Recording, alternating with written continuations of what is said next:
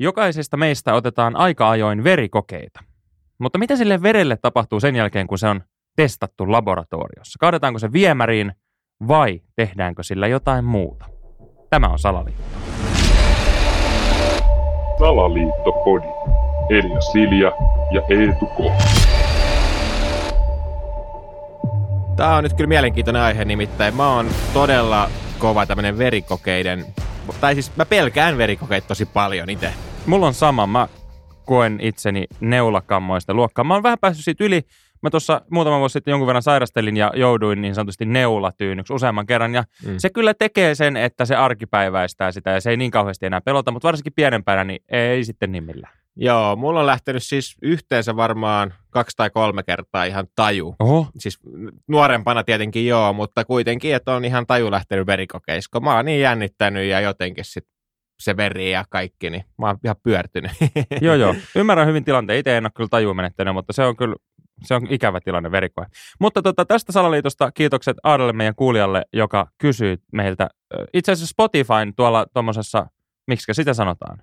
Niin, kentässä, missä pystyy jättämään palautetta ja, ja laittaa jaksosta kommentteja, niin hän, hän esitti tämmöisen teesin kuin, että mitä sille verelle tapahtuu sen jälkeen, kun se esimerkiksi sairaalassa on meidän hihasta otettu, laitettu sinne koeputkeen ja sen jälkeen se on testattu. Sieltä on sitten joko löydetty jotain tai ei ole löydetty. mm.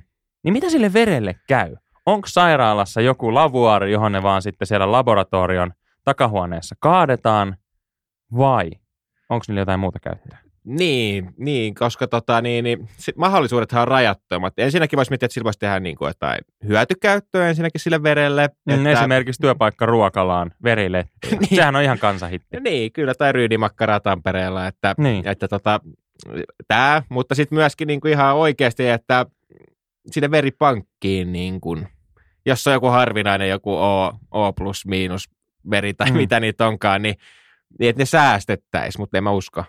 Niin, siis toihan olisi se looginen selitys, että kun kuitenkin enemmän tai vähemmän koko ajan on tarve sille verelle, ja kun mm. se nyt kuitenkin susta otetaan, niin samahan se olisi sitten viedä sinne veripankkiin.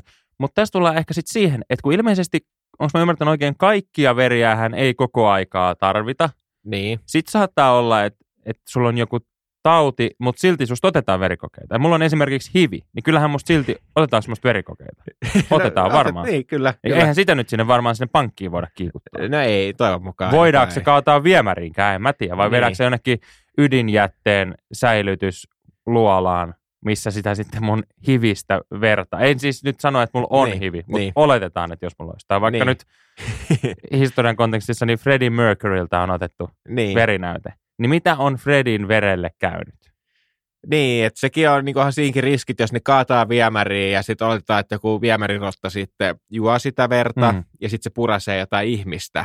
Niin. Niin sittenhän se niin kuin, tauti tarttuu sitä kautta.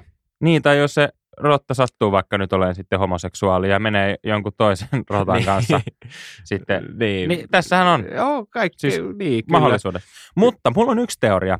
Nimittäin mä, niin kuin tuossa aikaisemmin sanoin, niin on jonkunnäköisessä sairauskierteessä ollut ja Mm. sairaalalla hengailut. Ja tämä sairaala, missä mä hengailin, oli Jyväskylässä. Ja siinä on lähellä niin kuin metsää ja se on sillä niin kuin tämmöinen kiva luontorikas ympäristö. Mm. Mutta yhden erikoisuuden mä huomasin. Siellä ei ole hyttysiä.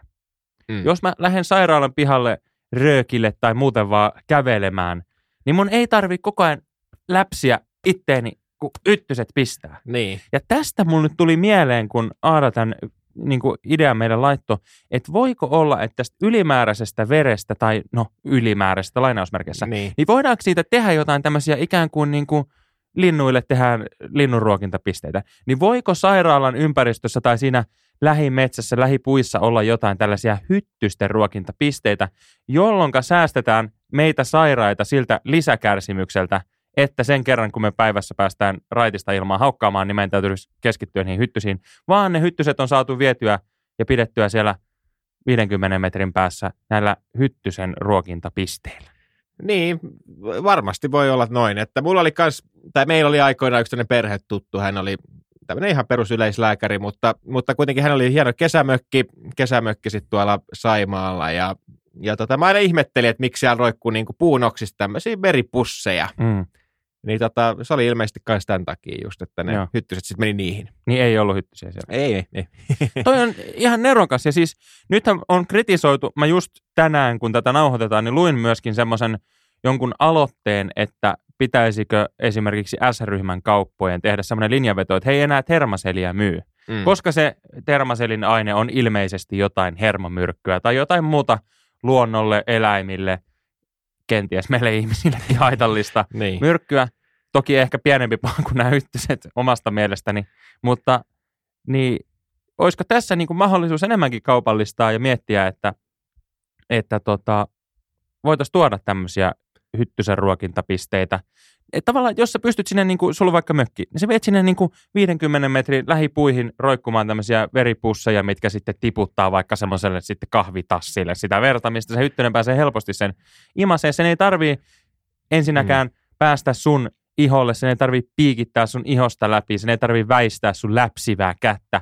Kaikki päästään helpommalla. Niin voisiko tässä olla tämmöinen niin kuin eläinystävällinen, inhimillinen ratkaisu meidän jokaisen suomalaisen kesäiseen ongelmaan? Niin, kyllä pitää ottaa toi niin kuin ehdottomasti ha- harkintaan. Sitten myöskin mä mietin, nyt kun tämä sotateollisuushan on nyt aika kovassa nousussa, mm. aseita koko ajan valmistaa lisää ja näin, ja sitten kuitenkin kun veressähän on sitä plasmaa, sitä veriplasmaa, mm. niin miksei me lähdettäisi työstää niin Suomessa näitä plasma-aseita sitten siitä verestä? Niin vai työstetäänkö jo? Niin. Koska jos sä mietit esimerkiksi sairaalan laboratorio-osastoa, jossa näitä verikokeita otetaan, niin sehän on aika semmoinen suljettu ympäristö. Ei siellä mm. hirveästi niin sanotusti yleisökierroksia tehdä. Niin, kyllä. Niin voiko olla, että esimerkiksi yliopistollisissa sairaaloissa kehitetään jo tämmöisiä plasma-aseita? Niin. On se mahdollista? Ja sekin on, tämähän menee samaan sitten, kun on nämä niin kuin virtsanäytteet myöskin, että kun mä olin kerran jostain tuntemattomasta syystä tämmöisessä virtsakokeessa ja sitten siellä on siellä näytteenoton vessassa on semmoinen pieni luukku, mihin niin kuin jätetään se virtsanäyte sitten mm. ja mä jätin sen sinne.